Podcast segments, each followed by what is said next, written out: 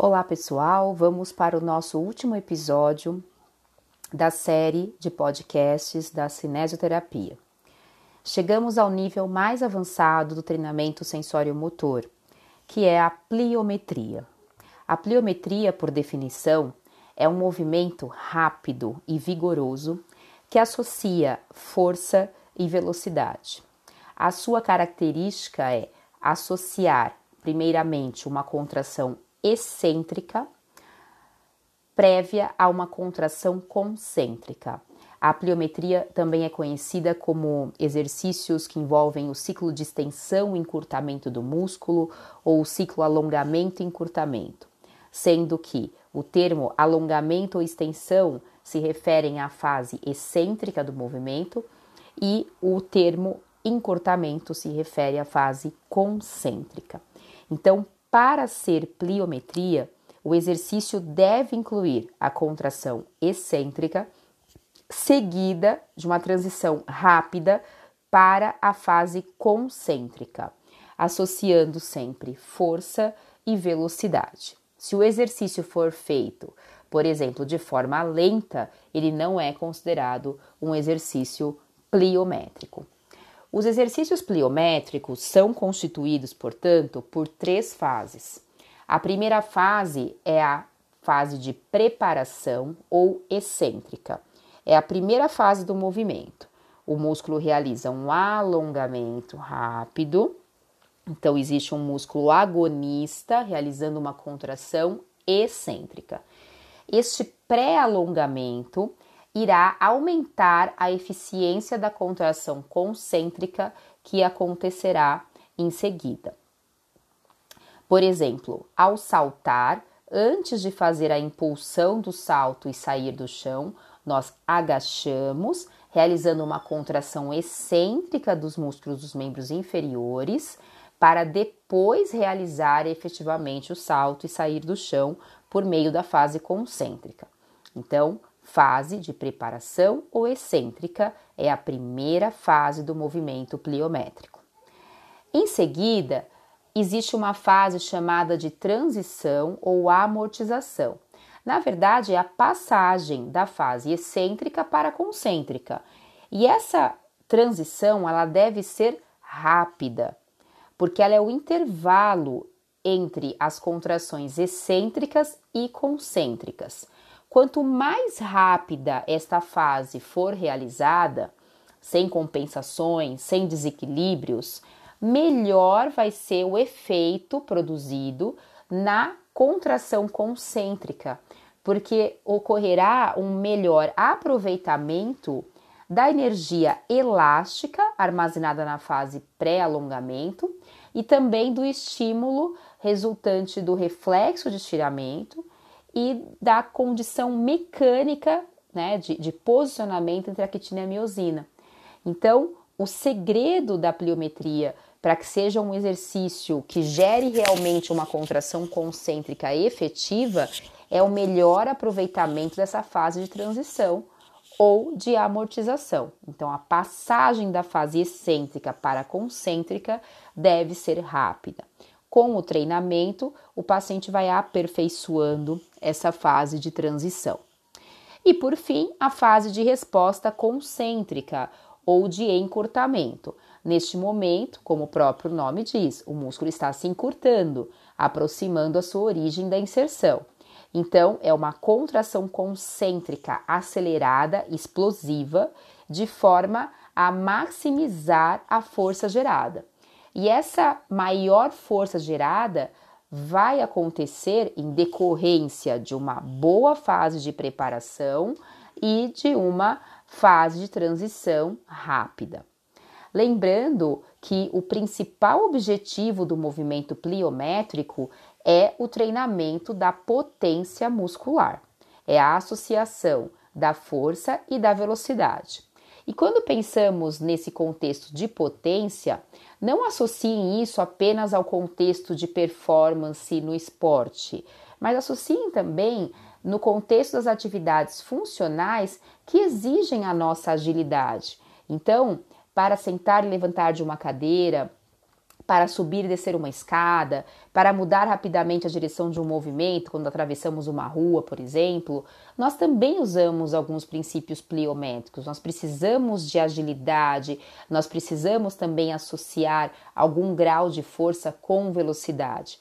Claro que em menor intensidade se comparado a um contexto esportivo, mas lembrem-se de tentar identificar a importância de associar força e velocidade também no nosso cotidiano. Um aspecto importante da pliometria é a associação do ato reflexo e do ato voluntário. Então, são dois mecanismos que se associam. Quando você executa a, a contração excêntrica, para aterrissar, por exemplo, num, num, salto, o quadríceps ele sofre né, um alongamento, portanto é a fase excêntrica e ele é alongado. Quem vai perceber este alongamento? O fuso muscular, que vai perceber a quantidade de alongamento e a velocidade com que esse alongamento acontece. E vocês aprenderam que o, o reflexo de estiramento, que é modulado pelo fuso muscular, ele gera como resposta a contração. Então, a fase de impulsão que vai vir a seguir, quando nós iremos estender o joelho, por exemplo, para saltar, vai ser facilitada pelo estiramento. Porque esse estiramento gera um estímulo para o fuso que faz com que esse mesmo músculo responda com uma contração reflexa. Somado a isso, o mesmo músculo está recebendo um comando voluntário. Nós mandamos uma mensagem do nosso córtex motor para os motoneurônios alfa, no caso agora o quadríceps, para gerar uma contração voluntária e estender o joelho para impulsionar o corpo e saltar. Então, ao mesmo tempo que nós temos a resposta do fuso muscular acontecendo por intermédio do reflexo de estiramento, está ocorrendo também a contração gerada pelo movimento voluntário. Então, a somatória desses dois atos, do ato reflexo e do ato voluntário, gerará uma maior eficiência no salto. Agora, caso você aterrisse e desequilibre, o corpo tem que buscar um novo ajuste, uma nova base, e aí ele vai perder justamente a resposta reflexa intermediada pelo fuso. Ele vai perder um tempo aí nessa transição. Então, ao gerar a fase concêntrica, a impulsão do salto, caso você desestabilize, desequilibre ou demore a realizar a fase de transição, ela não será uh, tão eficiente.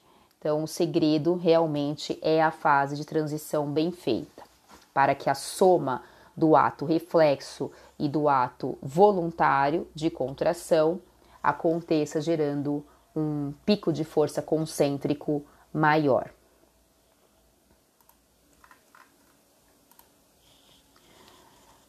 Quanto às indicações da pliometria, a principal, eu comentei no início da aula, é o desenvolvimento da potência muscular. Então você vai inserir a velocidade, né, agregar a velocidade ao exercício de força. Portanto, você também melhora a velocidade na execução de um movimento, você melhora a agilidade, você melhora picos de força, que são exercícios que exigem muita força muscular. Vai desenvolvendo padrões mais coordenados de movimento e você aumenta a excitabilidade dos receptores neurológicos, como eu exemplifiquei agora, o, o receptor fuso muscular, que participa do reflexo de estiramento e com isso você estimula respostas reflexas cada vez melhores e, e dentro de um controle mais automático, melhorando a reatividade do sistema neuromuscular. E o que, que explica esse melhor desempenho? Por que, que a contração concêntrica da terceira fase da pliometria ela é tão mais efetiva e consegue produzir um pico de força maior? O, o que explica esse melhor desempenho são três mecanismos: o mecanismo reflexo, mecânico e o elástico. O mecanismo reflexo, como eu acabei de explicar, é aquele intermediado pelo fuso muscular. Então, soma-se a resposta reflexa de contração à contração voluntária, e isso gera uma contração concêntrica mais eficiente após a fase de transição. O mecanismo justificado pelas propriedades mecânicas está relacionado com a interação entre a quitina e a miosina. Então, seria como se, ao fazer a fase excêntrica inicialmente, você melhorasse a distância entre a quitina e a miosina, favorecendo aquela curva de comprimento-tensão e, portanto, favorecendo o encontro em direção à contração da quitina e da miosina. Lembrando, quanto maior o número de pontes transversas formadas entre a quitina e a miosina, mais eficiente será essa contração e um maior pico de força será gerado. Já a propriedade elástica seria você pensar num músculo se comportando como um elástico. Se você esticar um elástico e ao soltá-lo em seguida, ele rapidamente vai querer voltar. Por quê? Você esticou um tecido que tem elasticidade. Então ele quer retornar para a sua condição inicial.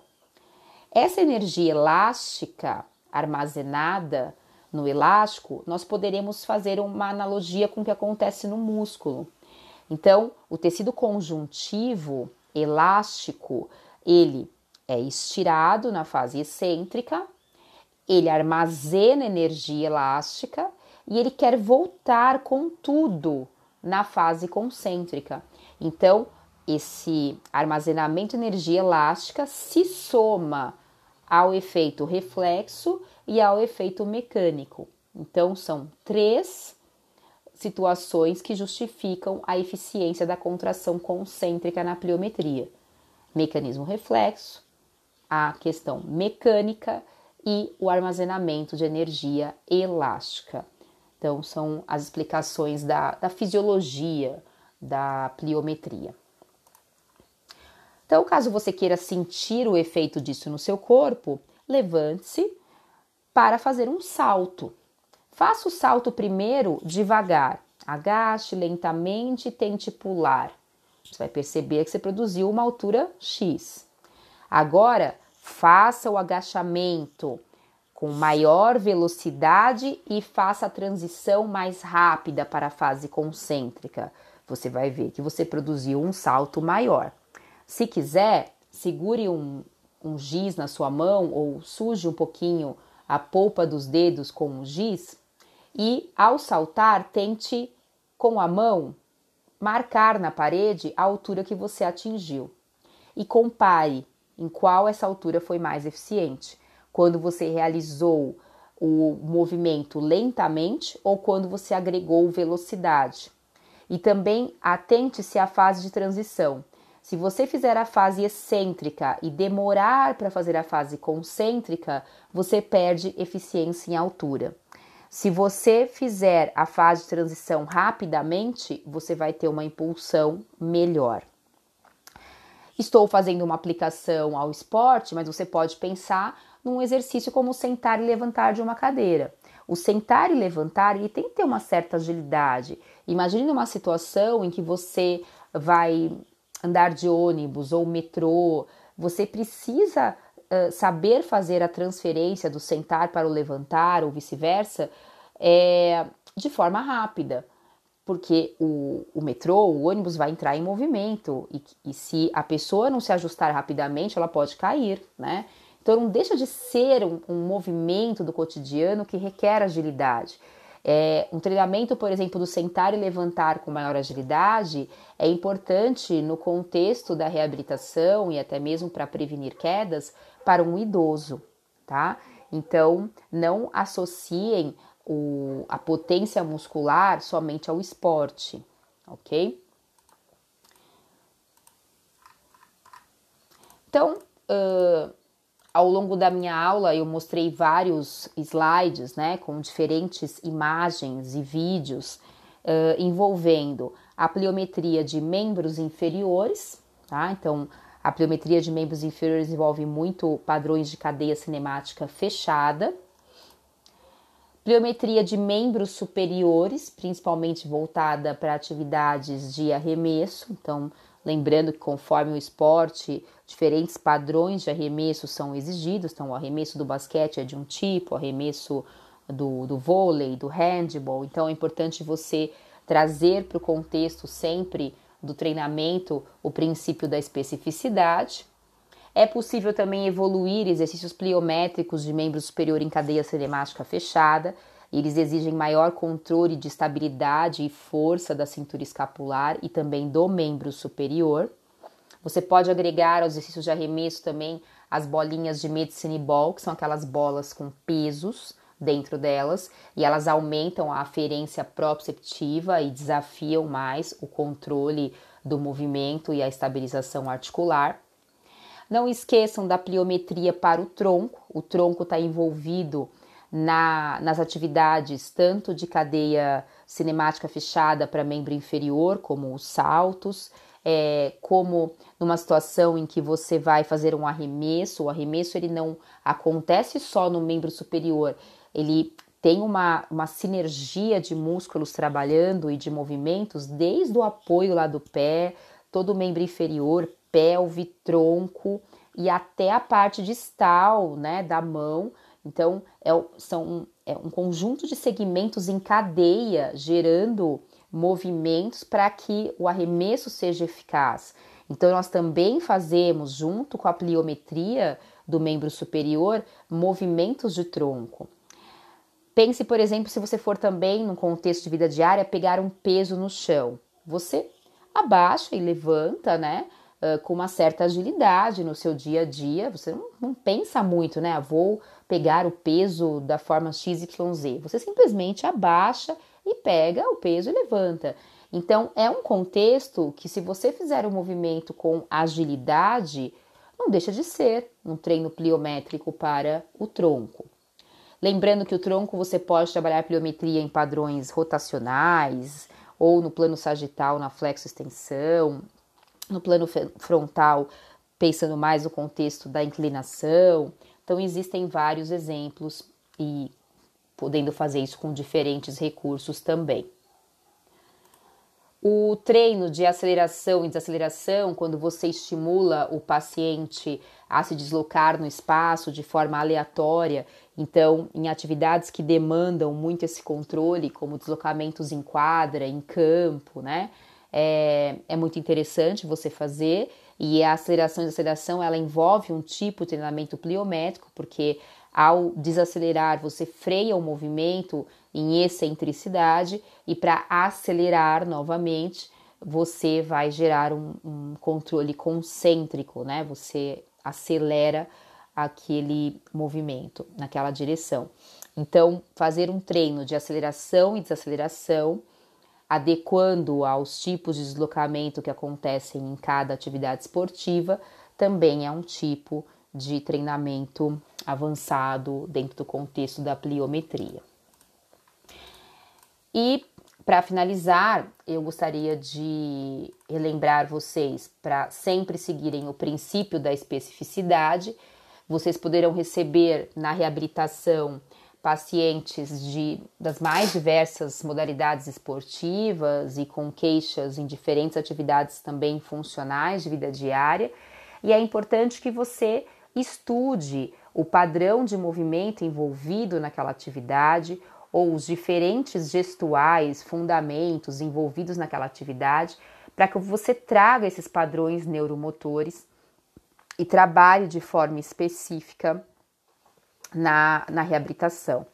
Se o paciente chegar com você ao nível uh, funcional que você estabeleceu para ele, ao nível mais avançado que você determinou, você pode usar inclusive isso como um critério de alta, porque se o paciente chegou até aí, ele uh, evoluiu para que ele possa retomar as atividades que ele fazia anteriormente à lesão. Então, a ideia também é usar essa, essa fase, se o paciente não teve mais nenhum episódio de dor, nenhuma intercorrência, nenhuma queixa, e está conseguindo fazer os padrões mais desafiadores que você propôs para ele, ou se ele conseguiu realizar a atividade funcional, né, que ele gostaria de voltar a fazer com confiança, sem medo, pronto, você atingiu o teu objetivo terapêutico, tá bom? Então, encerramos aqui o último episódio da série de cinesioterapia. Espero ter agregado bastante conhecimento para vocês e desejo um bom final de ano e nos vemos em breve em novos episódios. Obrigada!